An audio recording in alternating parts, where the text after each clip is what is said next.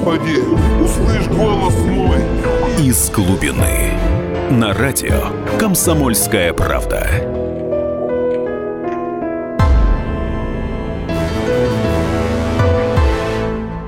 Здравствуйте, дорогие радиослушатели. С вами я, Егор Холмогоров, и мы на радио «Комсомольская правда» в программе «Из глубины» будем обсуждать, как обычно, острые общественные и политические вопросы, которые нас затронули. Вот не так давно, в начале месяца, а, в городе Астрахани состоялся Государственный совет, а, который был посвящен межнациональным отношениям в России. А, и там неожиданно совершенно из уст президента прозвучала тема, что должен быть принят некий закон о российской нации. На самом деле это многих достаточно шокировало, поскольку э, все-таки как-то значительная часть людей, например, я, привыкли к тому, что у нас есть русская нация, а не российская. А российская нация – это какой-то такой странный немножко конструкт. Потом выяснилось, в общем, что президент, скорее всего, имел в виду то, что нам вообще нужен закон о межнациональных отношениях, там, а просто уже как-то чиновники несколько подбросили а бумажку со словом «российская нация», появился некий господин Михайлов, а, который из Российской Академии Народного Хозяйства и Госслужбы, который заявил фактически такие претензии на то, что он главный идеолог этого закона. И он сказал странные достаточно вещи, что вот эта российская нация должна быть таким же проектом, как, например, там, советский народ – советский народ закончился достаточно плачевно, в общем, на всем пространстве СССР, и как бы не очень хотелось бы, чтобы э, наш российский народ как-то повторил эту судьбу. Вот, то есть на самом деле это серьезная проблема, и очень важно, чтобы она не осталась без общественного обсуждения, чтобы не сложилась ситуации, когда чиновники тайком пере примут закон, который ну, я для себя назвал законом о переименовании Егора в Юру. Вот вроде бы даже одно и то же имя, исходный Георгий, но вот что-то вот я не хочу быть Юрой. Вот, и много кто тоже не хочет быть Юрой. Вот нужно понять, откуда вообще растут корни этой идеи и какие как бы, издержки могут сопровождать этот закон, идею подобного закона, нужно ли его вообще принимать, если принимать, в каком, ви, в каком виде. Об этом мы поговорим с Михаилом Витальевичем Ремезовым, директором Института национальной стратегии, известным политологом, в общем, я думаю, что крупнейшим у нас специалистом по проблемам нации и национализма. Вот, Михаил Витальевич, здравствуйте. Здравствуйте, Егор Станиславович. Я тогда вот задам прежде всего простой вопрос. Вы считаете нужным принять принятие подобного закона о российской нации или нет? Есть два разных вопроса. Нужен ли закон базовый или рамочный, э, регулирующий государственную политику в сфере межнациональных отношений? И здесь ответ может быть положительным. То есть, э, я бы так сказал, здесь еще необходимо разбираться, насколько это действительно нужно. А, и, возможно, что называется, варианты. Но здесь есть действительно доводы в пользу того, что это может быть э, полезно. А что касается именно закона о российской нации с такой формулировкой, то могу сказать определенно нет, он не нужен а, по целому ряду причин. Э, и в числе этих причин есть, конечно, и наши предпочтения, связанные с национальным самоопределением а, в русле, ну что ли, широкого понимания русской нации на основе культурно-исторической такой принадлежности и идентичности, но есть и вполне технические конституционно-правовые резоны, потому что закон не может отменять, э, переиначивать э, терминологию, которая есть в Конституции.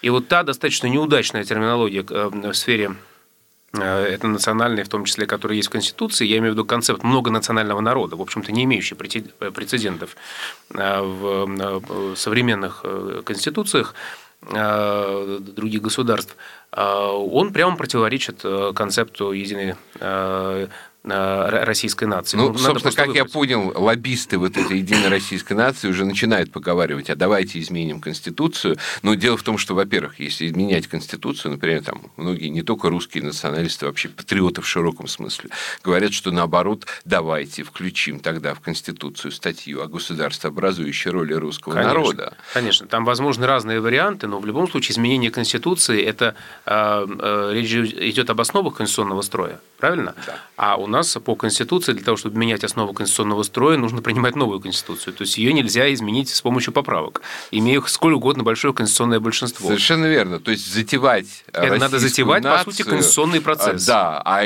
вот если конституционный процесс мы начнем, я думаю, что там уже просто возникнет серьезное как бы пожелание народа, эта конституция будет полностью. Безусловно, то есть там уже очень много вещей захочется поменять. Да. Э, и в том числе тогда нужно будет начинать серьезную дискуссию. Она, кстати, велась в разные периоды относительно того, как корректно э, национальные и этнические, этнонациональные да. вопросы там обозначить, прописать. Может быть, это просто в преамбуле, как это часто делается во многих конституциях, может быть, в самом тексте.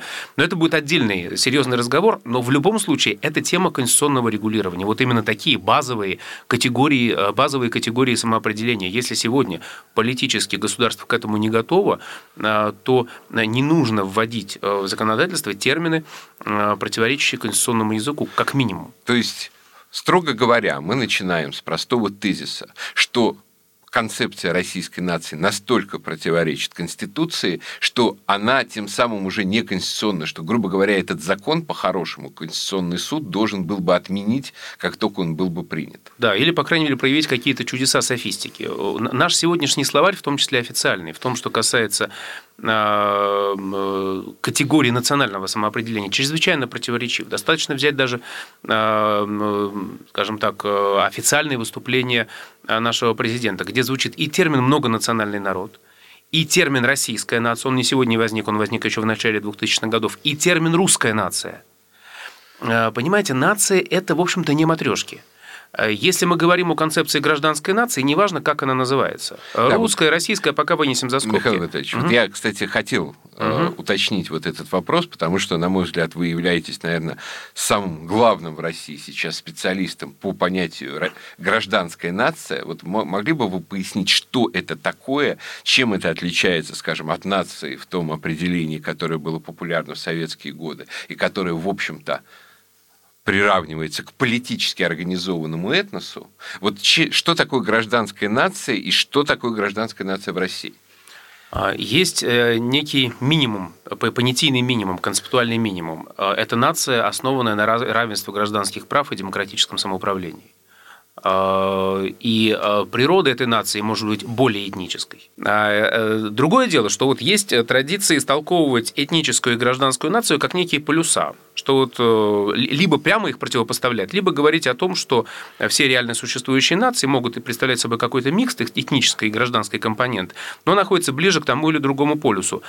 Противопоставлять эти начала неправильно. Вот исторически, историко-политически есть достаточно много примеров того, э, что борьба за гражданские права, за демократическое самоуправление шла именно под лозунгами национальной культуры. Ну, скажем, возьмем Германию. Э, для немцев в XIX веке эта борьба была связана именно с их самоопределением как немцев, и они противопоставляли себя в этом самоопределении традиционным правам феодальной знати, которая была владетельной в отдельных княжествах. А, то есть они стали равными друг другу на символическом уровне сначала, потом на гражданско-правовом, именно как немцы, как носители вот некой великой немецкой культуры. Ну, то есть все гражданские нации на самом деле основываются так или иначе они имеют так или иначе национального освобождения от кого-то, да, от чего-то. Да, да, да. Э, есть такое дело. А, другое дело, что можно признать, что э, э, существуют разные модели национальной идентичности, и в некоторых из них вот эта вот тема гражданских прав, политических институтов, конституционной системы играет большую роль, а в некоторых меньшую – в некоторых играют большую роль языковые, культурные, культурно-лингвистические или даже а, а, расово-биологические характеристики. Ну вот, а, И то, вот здесь, здесь действительно да, можно говорить, сравнивать то, разные модели. Как это все соотносится тогда с нашей российской моделью, мы обсудим сразу после рекламы. Не оставайтесь с нами, оставайтесь с нами. Еще много будет интересных э, вопросов обсуждено.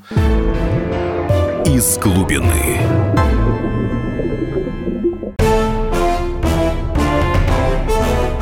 Товарищи солдаты и офицеры российской армии. Полковник Баронец разрешает обратиться. Звоните и задавайте накопившиеся вопросы. Угроза НАТО, жилье для военнослужащих и перевооружение России – Обо всем этом Виктор Баранец знает лучше других. Программу «Военный ревю» слушайте по будням с 5 вечера по московскому времени.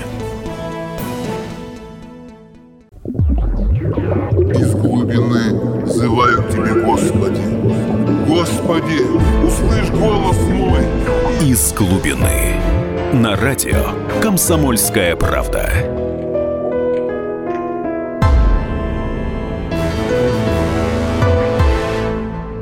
Здравствуйте, дорогие радиослушатели, те, кто к нам присоединился. А с вами я, Егор Холмогоров, а, и мы вместе с Михаилом Витальевичем Ремезовым, а, директором Института национальной стратегии, как бы известным российским политологом, обсуждаем проблему, проблемы, которые возникли в связи с несколько странный, на наш взгляд, а идеи закона о российской нации, которая сейчас достаточно активно лоббируется. Вот мы уже как-то так выяснили, что гражданская нация, в общем, она не обязательно должна противоречить, там, с одной стороны, этничности, с другой стороны, большому количеству этносов, как существует в России. Но при этом я должен подчеркнуть, что при том, что в России действительно очень большое количество живет народов, на, национальностей, как, скажем, говорили в советское время, но при этом я бы не рискнул бы, как у нас часто говорят, подчеркивать, что вот мы многонациональная страна, потому что основное как бы вот политическое ядро и как бы человеческое ядро, а демографическое ядро России составляет, в общем-то, один народ, русский. Причем это достаточно гомогенный народ. Нет никаких значимых, видимых различий между русским в Калининграде и русским на Сахалине. То есть, а через много часовых поясов тянутся, в общем, единство культуры, единство образа жизни, абсолютно одинаковый язык. У нас даже акцентуация, но некоторые есть различия между севером и югом, небольшие, а, например, между Западом и Востоком у нас вот никаких различий в произношении нету. То есть фактически, если судить по каким-то серьезным критериям, Россия это, конечно, все-таки почти что мононациональное государство. Другое дело, проводящую политику таких очень широких а, автономий, для этнических меньшинств, которые компактно проживают. Поэтому у нас есть масса национальных республик, в части из которых, кстати, титульные народы составляют меньшинство по сравнению с русскими, живущими там, что не мешает, тем не менее, периодически проводить какую-нибудь дискриминационную политику в отношении русских, например, принуждать к изучению языка. Например, там в Коме был вообще скандал э, с тем, что русских, которых там абсолютное большинство, принуждали к изучению коми языка. И вот у меня в связи с этим первое возражение против этого закона. Не получится ли, например, так, что вот примут этот закон о российской нации, а русским скажут, вот вы отныне российская нация, а при этом вот наши нацреспублики, они же вообще умеют лоббировать свои интересы. Не получится ли, что они придут там, к э, Владимиру Владимировичу и скажут, государь наш батюшка, выдай нам охранную грамоту от э, окаянного россиянства? Есть, если подходить строго к понятию, то гражданская нация может включать в себя людей разного происхождения, она может включать в себя даже разные этнические сообщества, но она не может включать в себя другие территориальные политические нации – по сути, в сегодняшней конституционной модели национальные республики э, также себя определяют как э, некие территориальные конституционные политические нации, то есть, скажем, татарстанская нация, да, или народ Татарстана. Э, и вот если татар, российская гражданская нация, если использовать эту терминологию, вполне может кооптировать, то э, народ Татарстана или татарстанскую нацию не может. Надо выбирать. Либо мы используем э, категорию э, гражданской нации на общефедеральном уровне, э, либо мы резервируем ее за э, соглашаемся резервировать ее за национальными республиками. Поэтому по уму, если э, вводить и насаждать вот эту концепцию единой гражданской нации, то национальные республики надо просто отменять. А вот произойдет ли это? Вряд ли, конечно, потому что это чревато э, большими политическими рисками, нет признаков готовности к такой политике э, со стороны э, нынешней политической элиты. Беру широко, потому что ведь президент, он в свое время выразил свое мнение, что это этнотерриториальное деление было миной замедленного действия под наше государственное устройство. Но это не значит, что он будет готов его отменить, упразднить и так далее. Ну, на сегодняшний момент мы вообще наблюдаем какой-то, я бы сказал, неоренессанс вот да, наблюдаем ренессанс нации строительства. Вот по сравнению даже, скажем, с ситуацией там 2-3 года назад, угу. почему-то на сегодняшний момент, наоборот, вот именно нас, республики, начали снова очень Решение Конституционного суда да. в Якутии, вот э, где фактически история. утверждается статус якутов как э, титульного этноса, титульной нации на территории республики. На всей территории на всей республики, территории республики, очень важно. безусловно, да. А, это, в общем-то, а, сохраняющееся разногласие Татарстана по трем достаточно важным вопросам с федеральным центром. А что это за вопрос? А, федеральный центр по этим вопросам обозначил пока свою позицию достаточно мягко, но все-таки она отличается. Первый вопрос, ну где позиция обозначена не мягко, а в виде федерального закона, очень конкретно. Вопрос о наименовании главы республики. Есть федеральный закон, в соответствии с которым главы республики не могут, не могут называться президентами. А, Татарстан, Татарстан категорически отказывается, отказывается выполнять этот закон. Да. Дальше есть вопрос о том, будет ли э, перезаключаться договор разграничении полномочий между федеральным центром и Татарстаном. Это единственный субъект федерации, который имеет такой договор. А он заканчивается в 2017 году, и, соответственно, вот уже э, на носу э, необходимость принятия такого То все остальные решения. договоры удалось. Да, удалось устранить, вынести устранить, за скобки, а этот, а этот э, был, был, был, был перезаключен, и вот сейчас рубеж, когда будет приниматься новое решение. И третье, это уже упомянутый вами так называемый этнолингвистический конфликт, то есть ситуация, при которой русский э, язык не может использоваться, э, изучаться в компоненте родного языка. Он изучается только как государственный язык, но не может изучаться, например, детьми из русских семей в качестве и родного языка.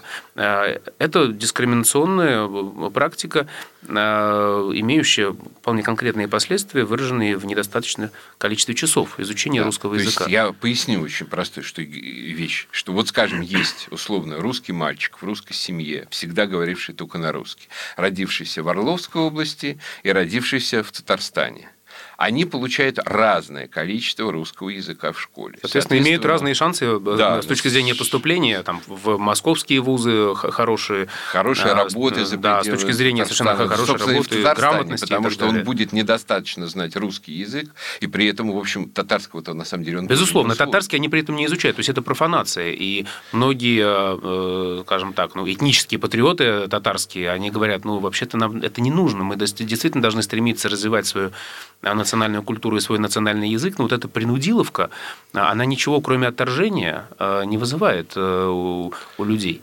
А, поэтому вот это вот три важных вопроса, скажем, по которым есть разногласия, именно которые касаются, скажем так, этнополитических э, каких-то вопросов, по которым есть разногласия между федеральным центром и вот и я боюсь, что при строительстве так называемой российской нации все это устранено совершенно не будет. Не будет. Скорее будет такой, знаете, диалог. Вот хорошо, мы согласны назваться российской нацией, Владимир Владимирович, потому что мы большие патриоты, считаем это очень важным, но... И вот дальше список после этого «но». А, а, и вот этот список, он полностью обнулит их согласие значит, кем-то и как-то а назваться. Нету даже политических субъектов, которые могли бы сказать вот это «но». Что интересно, да, такими субъектами не являются, конечно, регионы, э, ну, так называемые, или, условно говоря, русские регионы Потому России они сами тоже официально многонациональны. Да, потрясающе. Например, я периодически участвую в каких-то обсуждениях там, э, э, межнациональных отношений или вопросов национальной политики на уровне субъектов федерации, и там встречаются такие чудесные словосочетания, как, скажем, «народы Подмосковья».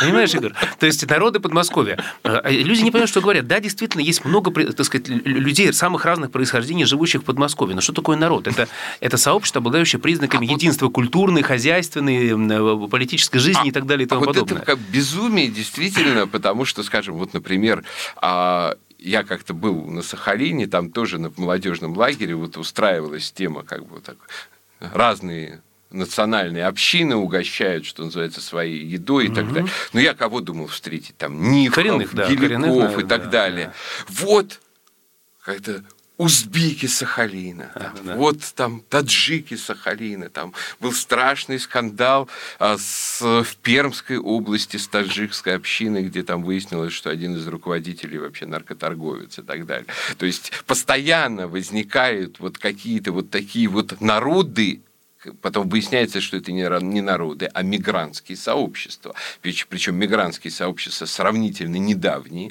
Однако через вот эту концепцию народов да. многонациональной области, или, да, да. они фактически коренизируются. Они коренизируются здесь, и получают что, полновесный что статус. Издревле, да. издревле в Тамбовской, например, области живут а, там. И, кстати туркмены. говоря, это вот могло быть тоже темой регулирования для закона. Ввести просто разные а, градации, разные характеристики э, национальных да, общностей. Вот, ну, это в России, там... начиная от диаспоры и заканчивая. Вот что-то у Путина нацией. на эту тему прозвучало, что хотя бы на первое место поставить народы, не имеющие государственного а это, за пределами Там России. был его диалог э, с одним из выступающих, э, насколько я помню, он э, Лезгин, я забыл, как да. его зовут, он, то есть он был представитель лезгинской общественности, который говорил о, о том, что хорошо бы закрепить список коренных народов России, которые имели бы преимущество при получении гражданства не, народов, не имеющих государственности да. Мы за пределами вот страны. К этому вопросу тоже вернемся сразу после рекламы и новостей. Оставайтесь с нами. Из глубины. Разгадать планы Владимира Путина не под силу даже западным спецслужбам. Но я, Эдвард Чесноков, знаю, чего хочет наш президент на самом деле. Каждый четверг вместе с вами в прямом эфире разгадываем мотив очередного поступка Путина. О чем думает и что планирует Владимир Владимирович. Слушайте и звоните в программу «Вождь» по четвергам в 20.05. Время московское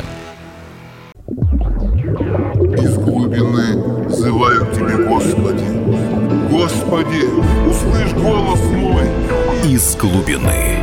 На радио «Комсомольская правда».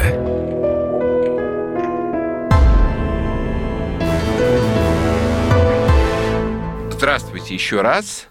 А я Егор Холмогоров, и мы в программе «Из глубины» обсуждаем как бы острые общественные проблемы, а главное, как бы одна из главных проблем этого месяца у нас это возникновение странной такой достаточно идеи закона о российской нации. И мы вот уже выяснили, что, в общем, эта идея этого закона о российской нации в значительной степени антиконституционна, потому что у нас в Конституции, которую почти невозможно поменять, прописан многонациональный народ Российской Федерации, и тут вдруг откуда-то появляется российская нация, мы, в общем, поняли уже, что а в случае, если этот закон будет принят, то строительство российской нации будет происходить достаточно странно. То есть русских массово, мы подозреваем, заставит переименовываться в россиян.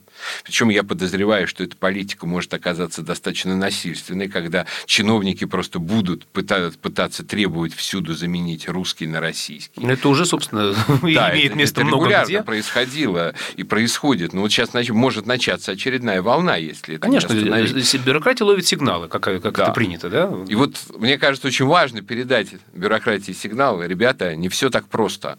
Вот, мы уже поняли, что на самом деле с учетом нашей национально-территориальной структуры в России, а, когда есть множество национальных республик, причем некоторые с такими достаточно сильными лоббистскими возможностями, они просто откажутся во все это вступать. Соответственно, весь этот закон превратится только в закон о перекрещивании русских в россиян, при том, что, скажем, там татар, удмуртов, якутов и так далее, никто в россиян перекрещивать не будет. Тем более, что я вот задал вопрос господину Зорину, мы участвовали в одной угу. программе, это замдиректора Института э, э, этнографии и национальных отношений. А вот скажите, а вот как вы думаете, в этом законе о российской нации будет, например, прописана такая вещь, как общий язык у этой нации?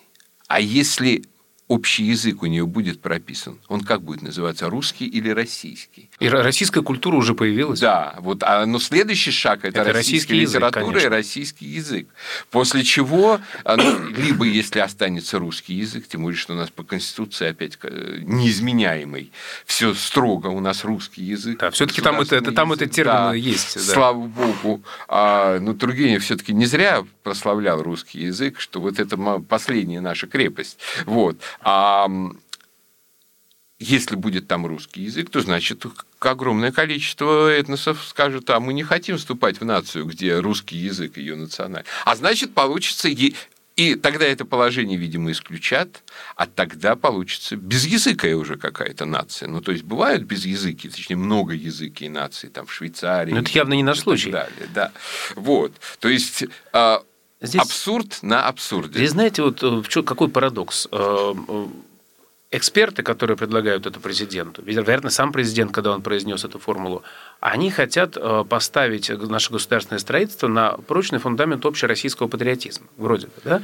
А благое помышление, благой помысел, значит, благие намерения. Но давайте спросим себя, с чем связана преимущественно лояльность граждан страны по отношению к стране?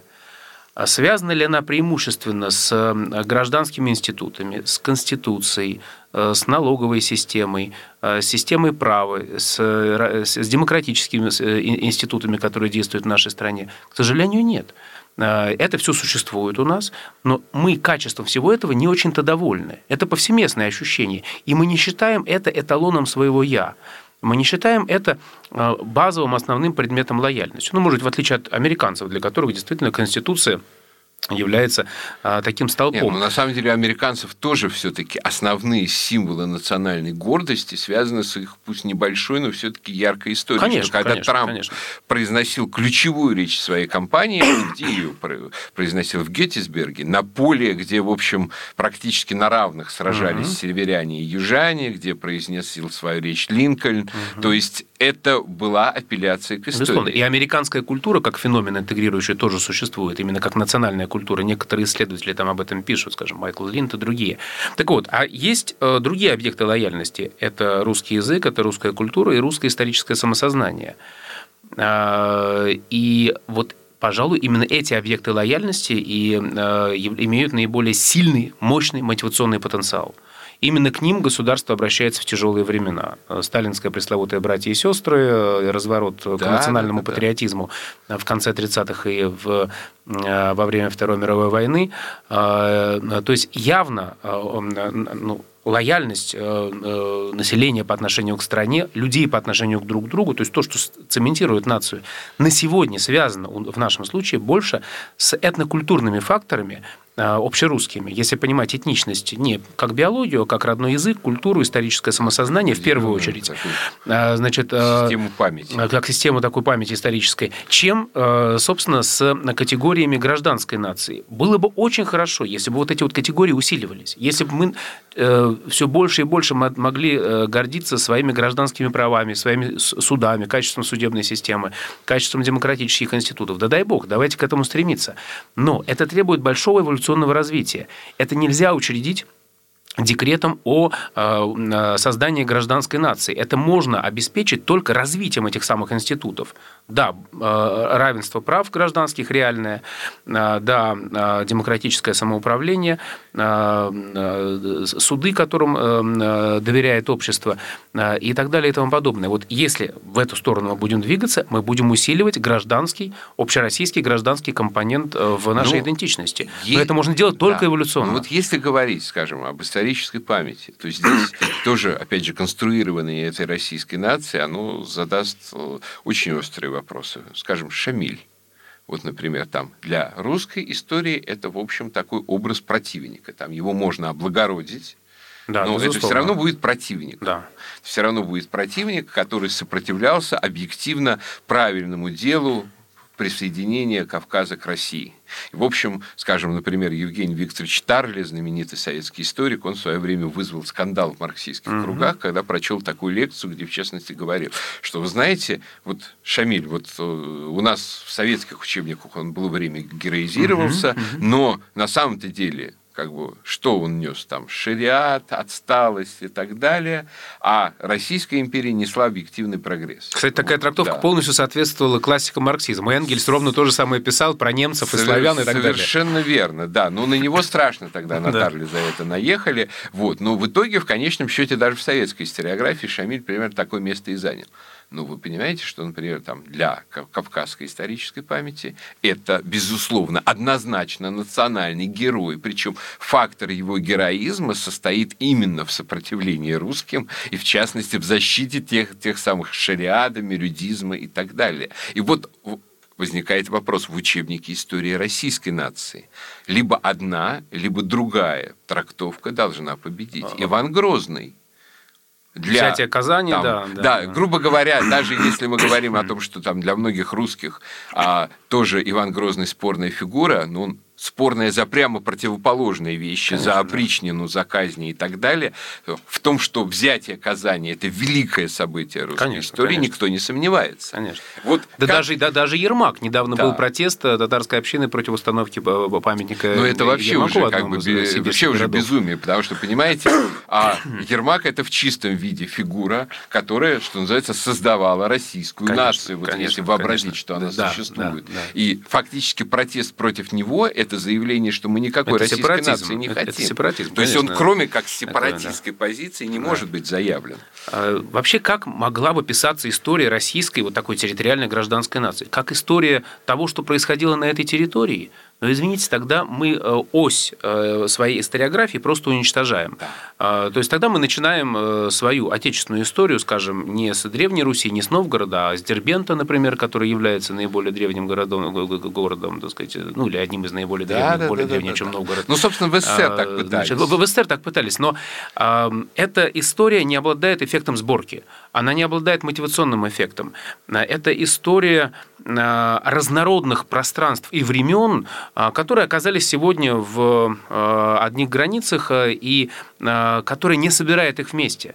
Наш э, исторический нарратив, историческое повествование, заложенное, э, условно говоря, Карамзиным, как последним да. летописцем, э, вот этот канон политики памяти, он все-таки подразумевает движение от Древней Руси к, к Большой империи, и сегодня мы рассматриваем э, Древнюю Русь как колыбель, даже э, прекрасно понимая, что существенной частью ее территории находится за пределами Российской Федерации. Поэтому нация ну, или история а... в границах РФ – это. Э, исторический нигилизм. Это исторический нигилизм и сепаратизм по отношению к собственному, если хотите, прошлому. И вот здесь возникает логичный вопрос, что если будет образована эта российская нация, которая там объединит а, все народы, как бы всех жителей Российской Федерации. Возникает вопрос, как нам считать тех, кто не оказался на момент принятия этого закона жителями Российской Федерации. Да, конечно. Русских Украины, русских Казахстана, русских Прибалтики. То есть они уже получится исключены из состава этой российской нации. Они... Ни одного ясного ответа я на эту тему не услышал. Логически, конечно, да. Э, концепция территориальной э, российской нации, э, скажем, исходит из того, что до марта 2014 года жители Крыма никакого отношения к этой нации не имеют.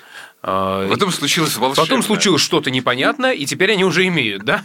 А, хотя что случилось, президент очень хорошо прокомментировал в своей крымской речи, была реализация права на воссоединение а, одной из отторгнутой частей русского народа. То есть, да, тогда никакого права на воссоединение просто у нет. тех, кто отторжен просто не от России, не будет. И не будет, конечно.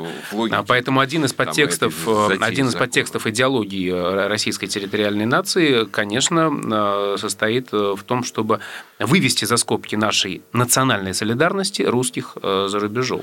Ну, то есть это вредительски, а, откровенно а, говоря. А, а это уже откровенно вредительство. То есть мы отрезаем э, русских за рубежом, и мы отрезаем часть собственной истории, пытаясь создавать историю в границах РФ. Еще раз говорю, это исторический нигилизм, и такая история не будет никого привлекать.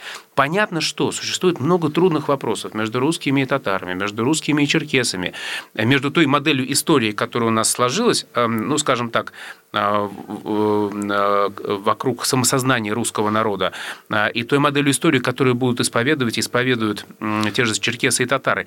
Но это предмет скорее для сближения, для диалога. То есть мы должны понять, что да, мы враждовали, но мы нашли модус вивенди, мы нашли основания для того, чтобы жить в союзе. Не просто сосуществовать, а жить в союзе.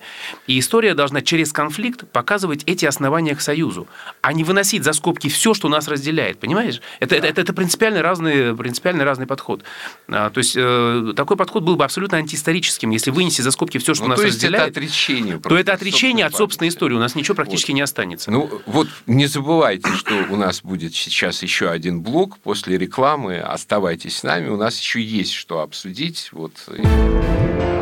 Из глубины. И сошлись они в чистом поле, и начали они биться, каждый за свою правду. И не было в той битве ни правых, ни виноватых. Звон стали. Крики поверженных. Самый беспощадный проект радио «Комсомольская правда». Радио «Рубка». Столкновение взглядов, убеждений и принципов. У гостей в студии всегда полярные мнения. Слушатели участвуют и голосуют. Нам есть о чем поспорить. Остро, жестко, жестоко. Программу «Радио Рубка» слушайте на радио «Комсомольская правда». Каждую среду в 18.05 по московскому времени.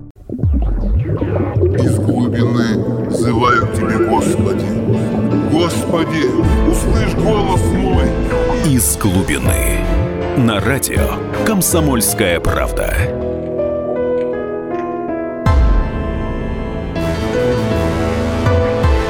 Еще раз здравствуйте, дорогие радиослушатели. Я Егор Холмогоров, и мы с э, политологом, а, президентом Института национальной стратегии Михаилом Витальевичем Ремезовым обсуждаем вот такую странную историю а, с законом о российской нации, который у нас усиленно пытаются вот э, сейчас лоббировать, даже там президента уговорили произнести вот эту формулу, что нужен такой закон. И мы уже выяснили, что, в общем, достаточно много рисков для русского народа и для других народов вот эта формула «российская нация» содержит.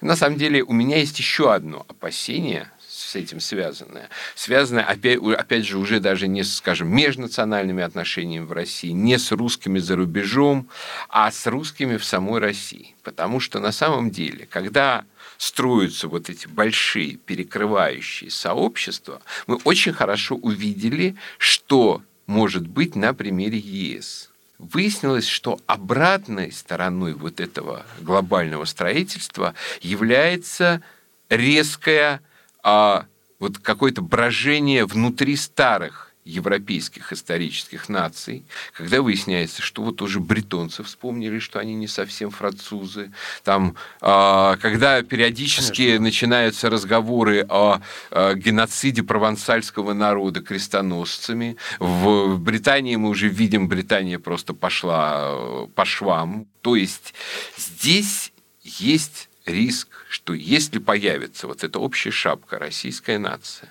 не получится ли, что в ее составе от русских начина, начнут откусывать и откалывать вот такие вот группы, часто частично выдуманные, частично невыдуманные, но им придается какой-то более основательный статус. У нас уже фактически так переходит сказа... происходит с казачеством, когда казачеству говорят, что вот смотрите, мы на русскую культуру денег выделить не можем, а вот на казачью можем. Значит, да. вы заинтересованы должны быть в том, что вы не русские, вы отдельный этнос. Там, и это то же самое начинается с какими-то поморцами, сибиряками и так далее. То есть не получится ли, что под шапкой вот этого россиянства русских просто раска... растащат на множество кусков?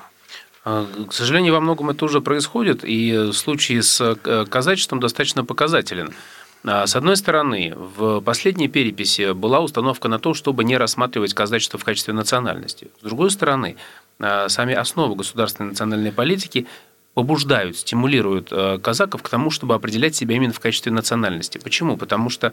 Э, Это пос... связано с привилегиями. Э, потому что, да, у нас эм, на площадках межнационального диалога и предметом национальной политики являются все этнические группы, кроме русских. То есть субъектами межнационального диалога являются все этнические группы, кроме русских, и адресатами национальной политики являются все этнические группы, кроме русских. Казаки там присутствуют. Они присутствуют там в каком качестве? А, если в качестве русских, э, то, э, ну, скажем так, казаки не единственные представители русского этноса, надо явно расширять э, этот спектр представительства.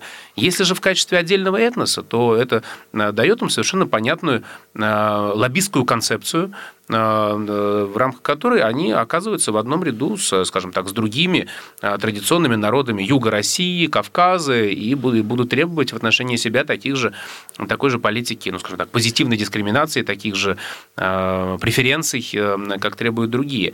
В целом, ситуация, при которой крупные да подчас и мелкие этнические группы имеют либо свои национальные территории, либо эффективные а, общественные инструменты, а, формальные и неформальные. Ну, формальные, скажем, это национально-культурная автономия, а неформальные – это просто диаспоры, этнические землячества, а, а русские их не имеют. Э, э, приводит к тому, что русским становится э, быть невыгодно. По крайней мере, тем людям, которые ориентированы вот на такого рода общественную культурную деятельность, на такое своего рода этническое предпринимательство. И вот возникает слой этнических предпринимателей, или региональных, этнорегиональных предпринимателей, которые понимают, что выгодно этнически окрасить свой регион, Просто... этнически окрасить свою, э, свою да, как бы, эта история, свою она группу. может пойти дальше, потому что тогда может возникнуть тема, что называется локальной новгородской нации, потому что ну, это огромная все-таки историческая конечно, традиция, конечно. которая стоит за Новгородской республикой. И из не группы сумасшедших там в Москве по большей угу. части могут как бы появиться вот там. Да? И фактически можно для любого русского региона выдумать идентичность которая была бы не вот региональной русской, а Безусловно. а именно региональной антирусской. Скажем, один из активистов, один из активистов да. поморской идеи, он честно говорит, русским в России будет невыгодно. По крайней мере, невыгодно вот тем, кто ориентирован на этот рынок этнических различий. У нас государство, по сути, своей национальной политикой создало рынок этнических различий, который оно поощряет, который является в том числе капитализируемым. А, и предложить себя на этом рынке этнических различий э, для многих, либо региональных властей, либо групп общественности, просто представляется выгодным и привлекательным. Поэтому государство вот культивируя этот рынок этнических различий, эту ярмарку эм, разнообразия без оговоренного статуса и места русских, э, по сути, поощряет дробление русского этноса. И это будет иметь гораздо более тяжелые последствия для государственного единства, э, чем э, какие-то сепаратистские поползновения других народов России. Потому что регионализация и дробление русского этнического поля через несколько итераций, безусловно, будет означать и дробление территории территории страны. Совершенно верно. То есть, если, если, скажем, ну там говорится иногда, что вот есть там сепаратизм где-нибудь там в Якутии, там в Туве, там, в Чечне, в Татарстане. Ну, скажем, как может быть реализован реально, например, политический сепаратизм в Татарстане, я, честно говоря, не очень представляю. То есть, понятное дело, что все это выторговывание себе некоторых особого положения прямо да. в рамках Российской Федерации. Потому что представить себе, что завтра Татарстан провозгласил независимость, ну, например, любой конфликт с, российской, с Россией, это, например, экономическая блокада полная, и все. Угу. Вопрос закрыт. То есть это, нере, это нерешаемая история, там решаемые минимальные истории там, сепаратизма, это сепаратизм где-то на границах, но никак не в центре страны. Вот. А вот если, если у нас поползут крупный. Сибирь, русский, юг России. Да, региональный. Э, или, наоборот, группы. север России. Да. да. Если там будет развиваться отдельная, альтернативная русская э, этническая, этнокультурная, этнорегиональная идентичность, то это будет подготовкой почвы для э, дальнейших каких-то движений, претензий на самоопределение. Сначала тоже на больший статус, а потом на самоопределение. у нас все-таки, как бы у нас даже правящая партия называется «Единая Россия». Казалось бы, ей логично сосредоточиться на том, чтобы максимально поддерживать единство России. Единство России – это не ущемленность русских, а наоборот максимальная, в общем, как бы расширенность прав русских, максимальное расселение русских, э, потому что это единственный реально сдерживающий... Это основной цементирующий фактор. фактор страны, да. страны. А когда вместо этого пытаются выстроить некий компот причем, кстати говоря, вот крымская история, да. мы сегодня упоминали ее, она показала, что когда вдруг русские вспоминают о своих интересах и, скажем, о своем праве на воссоединение, это не снижает, а повышает лояльность российскому государству со стороны других э, э, этнических да. групп. Со стороны Кавказа, со стороны... Да вообще вот история 2014 года, ну, скажем, ну, когда там а, даже там из, из Осетии, даже из Чечни ездили да. е- воевать на Донбасс, то, понимаете, это как бы было мощно. То есть это, может быть, скажем, а, не всех это радовало, но это была как бы некая мощная манифестация солидарности, а 2016 году, в том, в том числе за счет притушения темы а, воссоединения России мы опять дошли до каких-то, по крайней мере, символических конфликтов между там, Москвой и Чечней по поводу бюджета, Совершенно по поводу да. того, должны ли там и чеченские подростки драться на боях без правил и так далее. То есть, как только вот эта энергия русского воссоединения ослабляется, на самом деле внутренняя энергия единства в России, как бы вот народов да, тоже снижается. снижается. На самом деле, альтернатива в этом отношении, альтернативой концепции российской нации, э, как территориальной э,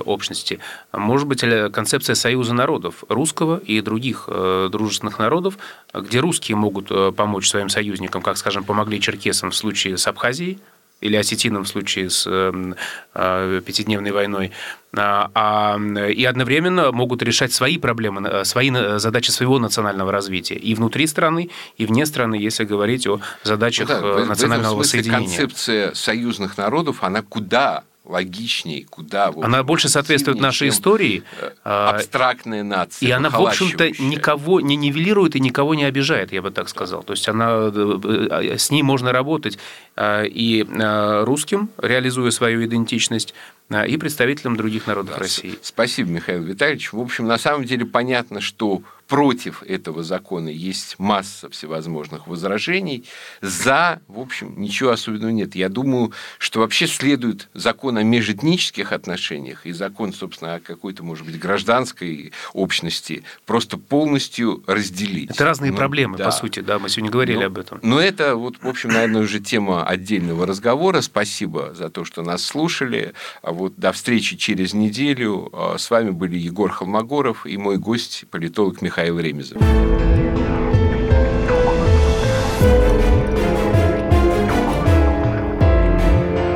Из глубины.